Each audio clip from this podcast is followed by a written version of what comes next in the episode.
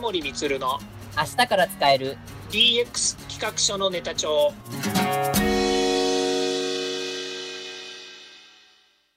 こんにちはサートプロの近森充ですこんにちはアシスタントの堀内隆ですこの番組は IoTAI の教育事業の専門家近森充が DX デジタルトランスフォーメーションについて実際の事例を交えながら DX とは何か DX でどんな未来ができるかをご紹介いたします事例をもとにお客様や社内に提案する企画書に落とし込めるまでの使えるネタのネタ帳としてお届けしますよろしくお願いします DX 企画書ネタ帳。今回から2回にわたりましてお送りするテーマは、DX で成功するのは、運か努力か才能かについて今回はお話を伺いたいと思います。よろしくお願いします。はい、よろしくお願いします。本当ね、発信する、ね、ただ乗りだろうとなんだろうと何でもいいですけどね、こう、発信することにやっぱりね、気概を持ってほしいですね、みんなにね。うんとそうですね。うん。え、今日のテーマの話から言う話ってこういうのでいいんでしたっけあ、もう全然大丈夫ですよ。 はい。は大丈夫です。じゃあ次行きましょい。う。そのただ乗りなんですけど、今度はされる側になると盤石になるという。このただ乗りするんじゃなく、される側になるとより強くなるということなんですよね。これマウント取るってことですか いやいや、違います。違います。意味が全然違います、それあは。違うんですね。あの、えっと、ただ乗りされる側っていうと、これはもう、いわゆるプラットフォームを作って、それに乗られた方が強いっていうことだと思うんですよね。 うん。あの、身近なそうね例としては、格闘家の朝倉未来さんが YouTube で発信して、まあ、有名になったっていうところあるんですけど、まあ、彼がブレイキングダウンを主催して、まあ、相乗りされる側になったっていうところですね。そこでやっぱり知名度がぐんと広まったっていうところは大きいのかなというところですね。うん。ただ乗りされる側ね。うーん。うんこれはまあ、またさっきのね、DX 軸というか IT 軸で言うとね、はいなかなかね、やっぱりね、ただ乗りをさせるだけの心の広い輩は少ないね。あー、そうかもしれないですね。もし日本だけに限って言うとっていうかもしれないですけど。そう、さっきの話の続きで言うとね、はい発信することに意義があると言ったけど、はい発信するネタが自分軸なんだよね、みんなね。あ そう。あのねはい、ただ乗りされる側っていうのは、そのプラットフォームとか、その作ったマーケットを許容するってことなんだよね。ー、うんうんうんうんうんうん、そうですね。はい例えはい。ば私だったらね、サートプロっていう箱の中でね、はい会社のいいこととか、会社の素晴らしいとかね、はい会社の製品とかを当たり前だけど、ツイッターとかで載せてるわけじゃないですか。はい。だけど、サートプロに対して、いや、実はあの、DX のね、新しいあのソリューションがあるんだけど、サートプロに乗っかろうとは誰も思わないわけですよ。うーん。思わないし、サートプロ側がそれを許容はしないんですうんうんうんうんうんうんうよ。ん。冗談じゃなないよと。はいはいはい。うちの会社の上にね、乗っかってくるとはなんてことだって普通思うわけですよ。はいはいはいはい。だけどね、YouTube が例えばあった時にねええ、さっきの話でいくとね、YouTube っていうプラットフォームにうん、ね、今すでに素晴らしいコンテンツが山ほど載ってますと。はい。それに輪をかけて素晴らしいコンテンツ載せるのはやめてくださいって YouTube が言うかと言わないでしょ。言わないですね。またさらに素晴らしいコンテンツだったらもっと乗っけちゃってくださいっつってオープンにしてるわけじゃないですか。はいはいですね。ですよね。だから許容してるわけですよ。うんうんうんうんうんうんうん。サートプロっていうプラットフォームには、他の僕らよりも素晴らしいものは許容しないんですよ。一あー。般的にね。はいはいはいはい。うんだから、ただ乗りされるっていうプラットフォームの提供というかね、考え方の提供っていうのは、相当胆力がいりますよ。まあ、そうですね。確かにそれはあると思います、本当に。うん。うん。乗っ取りされるとか、そういうなんか、ニュアンスでも捉えられかねないとこでもありますからね。軒先渡して母屋を取られるみたいなね。ああ、そうそうそう、それそれそれです。だってね、例えばの話、さっきの話に戻るとね、はい近森光郎を盛り上げてくれるメディアがあるんだったら嬉しいじゃないですか。あ、そうですね。で、まあ、例えばそのメディアは近森光雄をね、担ぎ上げることによって、ただ乗りしてるって言わなくて、それがただかどうか知らないですよ。はいはいはい。だけど、それでね、あの、盛り上がるかどうかもわからないけど、それだったら僕は嬉しいわけですうんうんうんうんうんうんうん。よ。だけどね、近森光雄の上にやってくるとは何事だになるわけですよ。ああ、なんか、例えば僕が、あの、近森光代さんの助手やってますとかって言いながら、もうそっちばっかりを、なんかもうマウント取って、あの、本人よりも上行っちゃったらダメですよねっていう話じゃないですか。 いや、それはそれでちょっと見てみたいけどね。いやいやいや、いいです、いいです。やめておきます、本当にそれは。冗談抜きで。 そ僕う。たちだかじゃないら、一般的な企業とかサービスって、はい自分より上に来る。だから、要は、損得の問題で言うとね、自分が損するのは嫌なわけですよ。うーん。だからね、。考え方の差なんですよね。はいはいはいはい。自分が損だと思うことが逆の発想で得になるようなプラットフォームの提供とか考え方、仕組みのオープンなね、仕組みの仕方っていうものを考えられるかどうかで全く変わってくるんですよね。うーん。だからここで言う、ただ乗りされるぐらいがちょうどいいのは、うんちょうどいいとは言ってないな。ただ乗りされるぐらいの方がいいっていうのは、多分そこなんじゃないかなと思うんですよね。なるほど。うーん。これはあれですよね。その、ただ乗りされるようなものをまた用意できるものを、というか、こう、プラットフォームを作んなきゃいけないっていうところもありますからね、そもそもの。そうですね。うんうん。まあ、例えば、この DX 企画書のネタ帳がありますと。はい。 DX 企画書のネタ帳でいろんなネタ、もしくはニュースみたいなものとか、全国皆さんの IoTA の取り組みとかっていうのを拾ってニュースにしてますよね。はい。私たちにしてみると、これはただ乗りですよね。はい、そうですね。だから逆に、私たちの放送ね、DX 企画書のネタ帳でこんなこと言ってたよっていうことを、また誰かが拾ってただ乗りしてくれると嬉しいわけですよね。まあそうですね。うん。で、それってものすごく心が寛容でないとできないですよね。ああ、まあ、そうそう、そうですね。はいはいはい。うん。ね、だからそこだと思うんですよね。いちいちライバル視するとかね、敵対視するのではなくて、やっぱりこっちが違うステージでやっぱり心を広げておかないと受け入れられないんですよね。ああ、確かに。うん、あります。盤石っていうのは多分ね、そのことなんじゃないかな。なるほど。んマインド面からの盤石っていうとこですか。そう、そうなんですよ。そっか。ここではね、さ、あの、元はね、地位が盤石なるというふうにあったんですけど、うんなるほど。マインド面の盤石ですか。やっぱり心が整わないとね、はい。受け入れられないですからね。うわあ、なんかすごい腑に落ちました、今。 うん、いいこと言ったね、俺。いや、本当に腑に落ちました。冗談できる私は本当に、これ、今ので。そうだよなって、今、納得して、ちょっと言葉にできないぐらいなんですけど、はい。そうですね。うんオフコースの言葉にできないでも、じゃあ流しましょうか、バックもうどんなギャグやろうっていう話なんですけど。 うんそうですね。いや、昔、あの、オフコースのコピーバンドやってたことがあって、そうなんですかお、うん、昔ね、高校生の時ね、うん。 高校生の時にオフコースを聞いてたって、お前はいくつなんだって感じですよね。いやいシーラカンスですから。や。 じゃあ、ですから、高校生の時からただ乗りされてたじゃないですか。 そうですね、高校生の時からただ乗りされて。あの頃はまだ今ほど寛容ではなかったですけど。なるほど。はい。 わかりました。まあまあまあ。まあでも、ただ乗りね、こう、する、されるってなると、まあそれだけね、やっぱそれなりのやっぱ効果が出てくるっていうところがわかりますし、まあ、そもそもその、ただ乗りすることもされることも、もうそのマインドがまず盤石にならないと始められないってとこですね。そうですね。わかりました。はい。では、3つ目ですね。戦えるほどニッチまで絞り込むっていうところで、まあ、あの、佐藤さんのノートでは、独自性を発揮するために、手っ取り早い方法としては、もうニッチまで領域を絞るというふううにん。あります。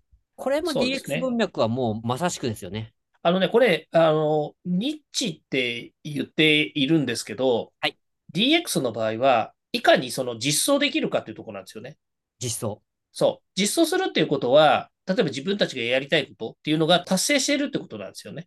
うんうんうんうんうん。よくありますけど、なんかこう、あまあ、こういう言い方がいいですよね。で自分たちのやりたい業務っていうのは分かってますとうん。だけど、なんかよくわかんないけど、クラウド入れれば、なんかできた気になっちゃうと言って、実際できることができなかったっていう、まあそういう事例ってあるじゃないですか。あります。失敗例が。はで、い。これって結局絞り込んでないんですよ。実装できてないんですよね。うーん。そう。だから、例えば、クラウド上にあるスプレッドシートを用意して、これに毎日データ集計すればいいでしょって、もし言ってたとすれば、それは全然自分たちがやりたかった生産性向上にはつながらないよねってなるわけですよ。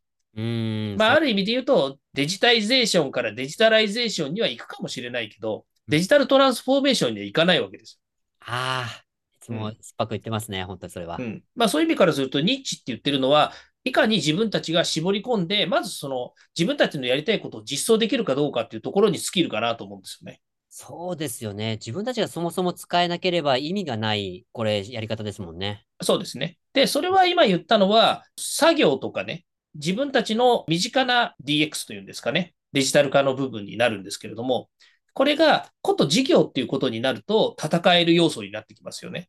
そうですね。はい。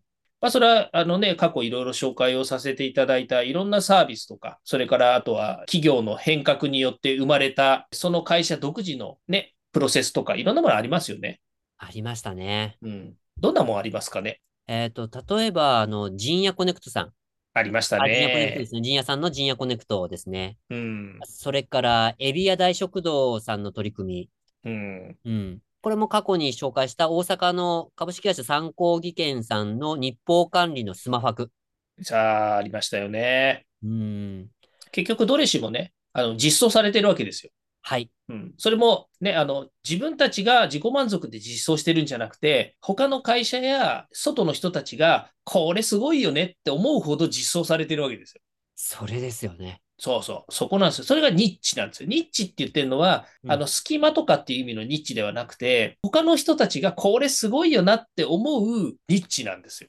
他者が羨むようなぐらいのものがニッチってことですよね。そう結局、その素晴らしさっていうニッチなんですよ。はい。だって他の人たちが真似できないんだうんうんうんうんうんうんうんうん。結果的にそれがマーケットで、まあ、トップを張るかどうかって言ったらまた別ですけれども、はい他の人たちが真似できないような実装されたものというものにニッチの価値があるってことですよね。そうですね。うん。それを私はここで言うニッチなんじゃないかなって思うんですよね。いや、おっしゃる通りだと思います。あの、単にニッチだけ言ったら、もう隙間で、まあ、とにかく絞ればいいみたいな感じになってしまうんですけど、いや、肝心の、あの、自社で実装できてるのっていうと、いや、できてないって言ったら本末転倒じゃないですか。うん。だけど、自社でまず本当に欲しいものを、本当に実装レベルでまずできてる。で、それを再現できるというレベルであって、それがしかも効果が抜群であれば、それはもう最初は口コミかもしれませんし、なんかのプレスリリースとかからそれを知って、うちに欲しかった、これが欲しかったんだけど、うちでは開発できない、じゃあちょっとぜひそれを売ってくれませんかってなるのは、まさしくこれマーケティングの極致ですよね。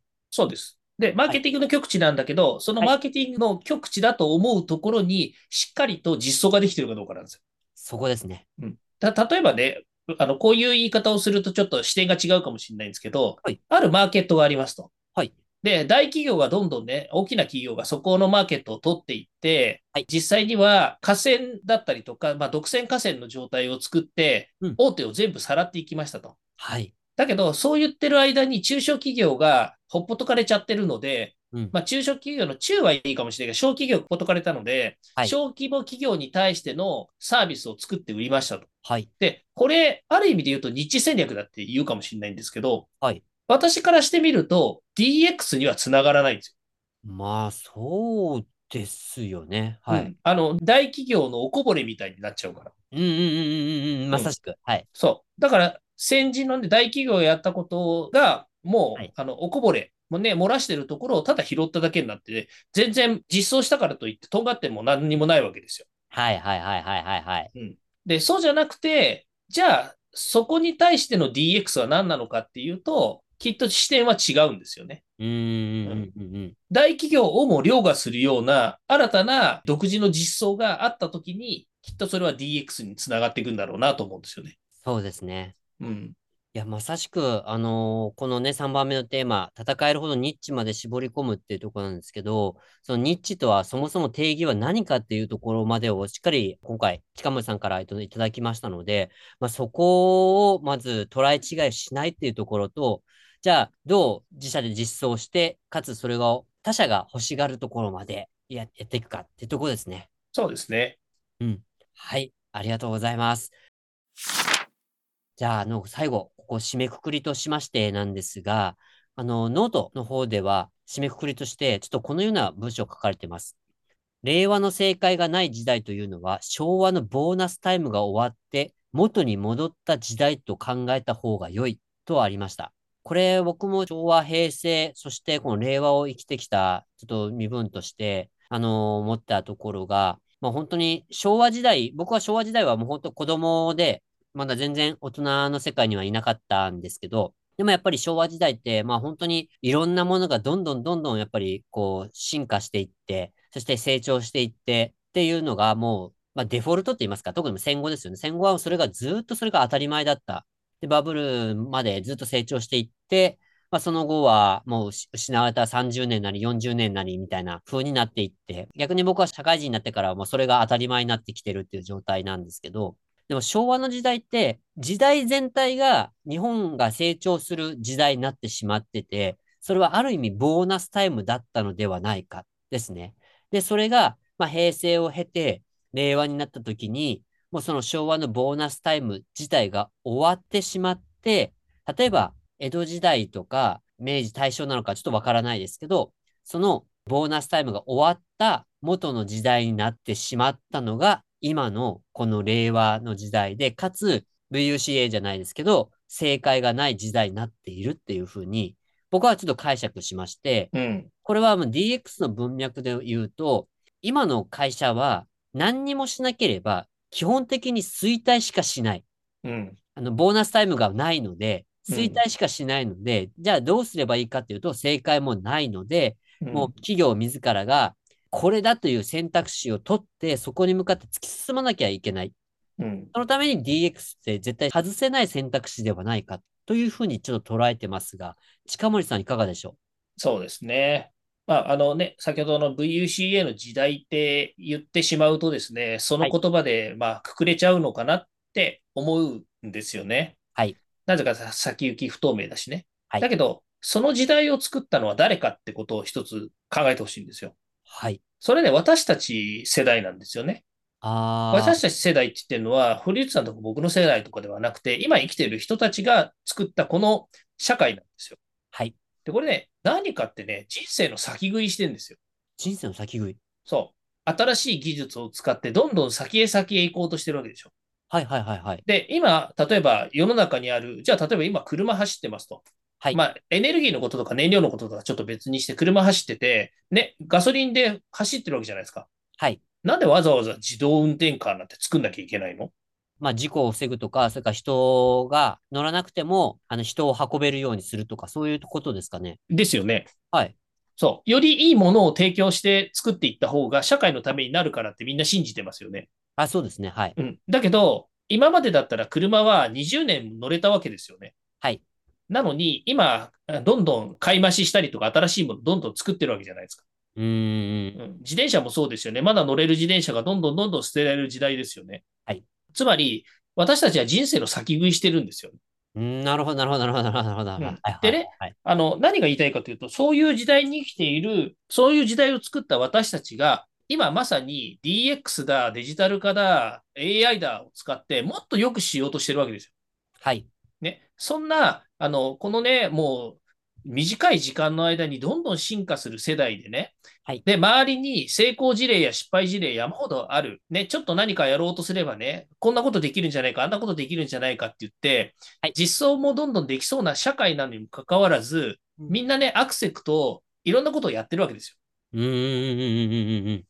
ね。で、成功か失敗かとかね、そういうことはよりは、正解なんてどれが正解なんだか分かんないじゃんって話なわけですよ。はいはいはいはい。ね、そういう時代にもう今、私たちは生きてるわけだから、はい、そんな中で、じゃあ次何かっていうのって、なかなか答え出しにくいですよね。出せないですよね。うん。そう。出せないんですよ。うん。じゃあどうすればいいのって言った時に、さっき言ったような独自性とかただ乗りとか、自分たちがどういう視点でこの時代を生きていくのかっていうことをもう一度考え直す時期になってんじゃないかなと思うんですよね。そうですね。はいはいはい。うん、それは独自性につながるんですよ。独自性につながる。うん。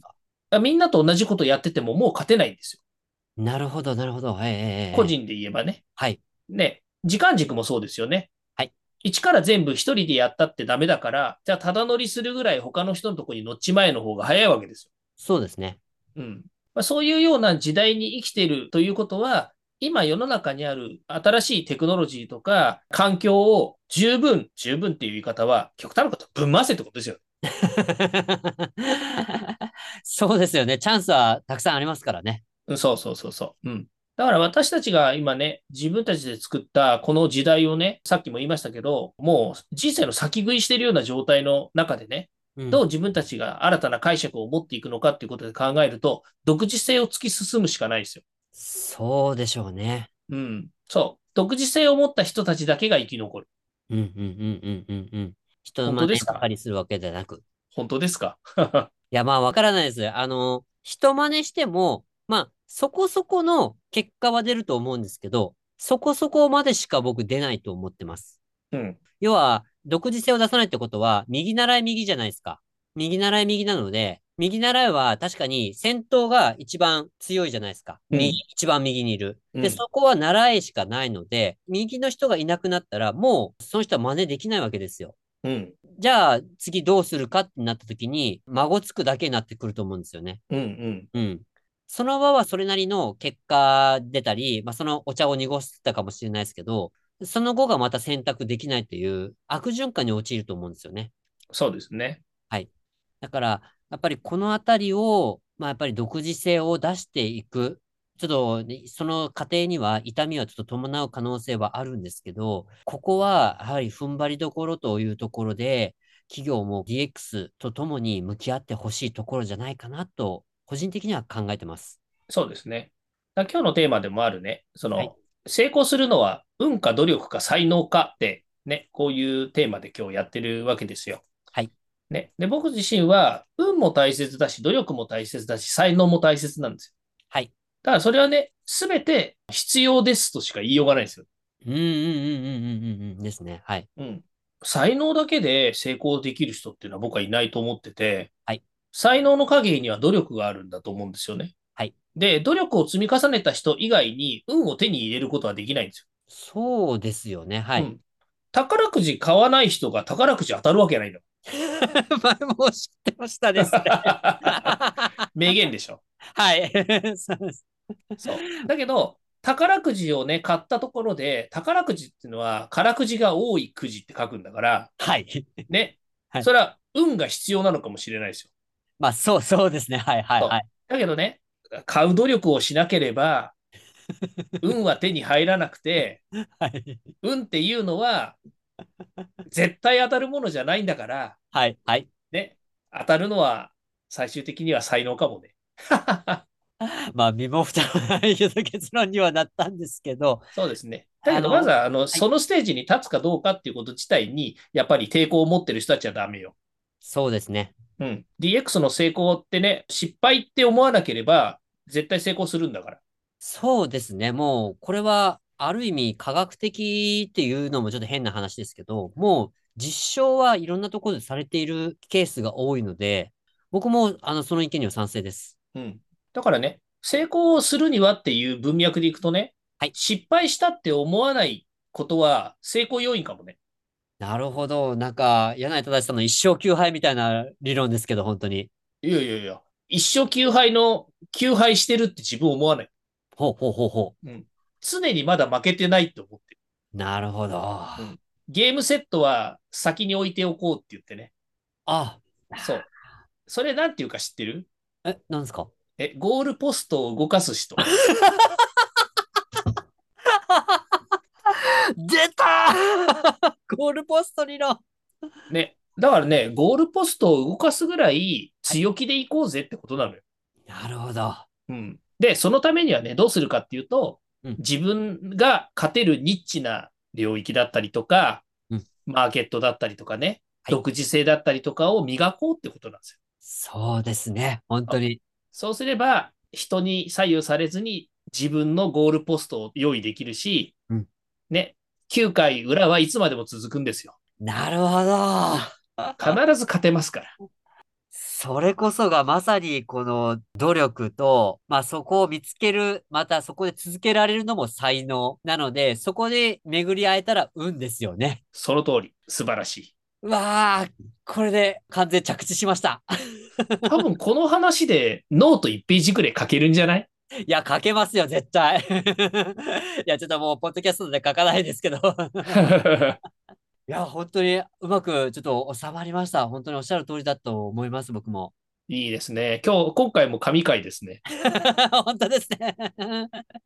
はい。というところで、はい。今回、あの、ちょっと2回にわたって、あの、お送りさせていただきましたが、この DX で成功するのは運か努力か才能かというところっていうのは、今回の成功は運か努力か才能かについての考察、佐藤勝明さんのこのノートをちょっとモチーフに今回展開させていただきました。あの、マインドとして、これまず、どんな人でもこれは変わらないというところと、あとは、どの企業であっても私もこれ変わらないと思っています。まあ、日本にいる限りというところかもしれないとはあるんですけど、まずはこのマインドから変えていくってところをやっていただければと思いますし、まあ、今回のこの聞いていただくっていうのもあるんですけど、あの、元のノートもぜひ、あの、ご覧いただいて、まずできるところから、で、独自性、ただ乗りできるところはないかというところですね。から、まずそうですね始めてもらったらいかがだったかと思います。はい。最後に一言言わせていただいていいですかはい。はい。えっと、今回のこの佐藤さんのノートを読んだ解釈をこの放送でしてるわけではないですね。そうですね。はい。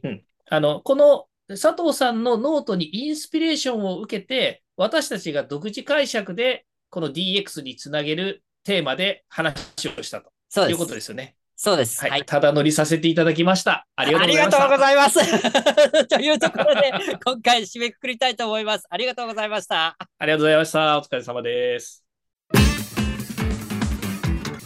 では、そろそろエンディングの時間になりました。今回お話ししたことが社内社外問わず企画提案のネタになれば嬉しいですね毎日更新、近森光の DX 企画書ネタ帳は、Spotify、Google、Apple 各種ポッドキャストおよび Amazon Music で配信しております。チェックしておきたいという方は、ぜひいいねやフォローお願いいたします。また、もう少し詳しく聞きたいという方は、Facebook で近森光で検索、または東京都遊戯にあります株式会社サートプロのホームページまでお問い合わせお願いいたします。よろしくお願いしますそれではまた来週。また来週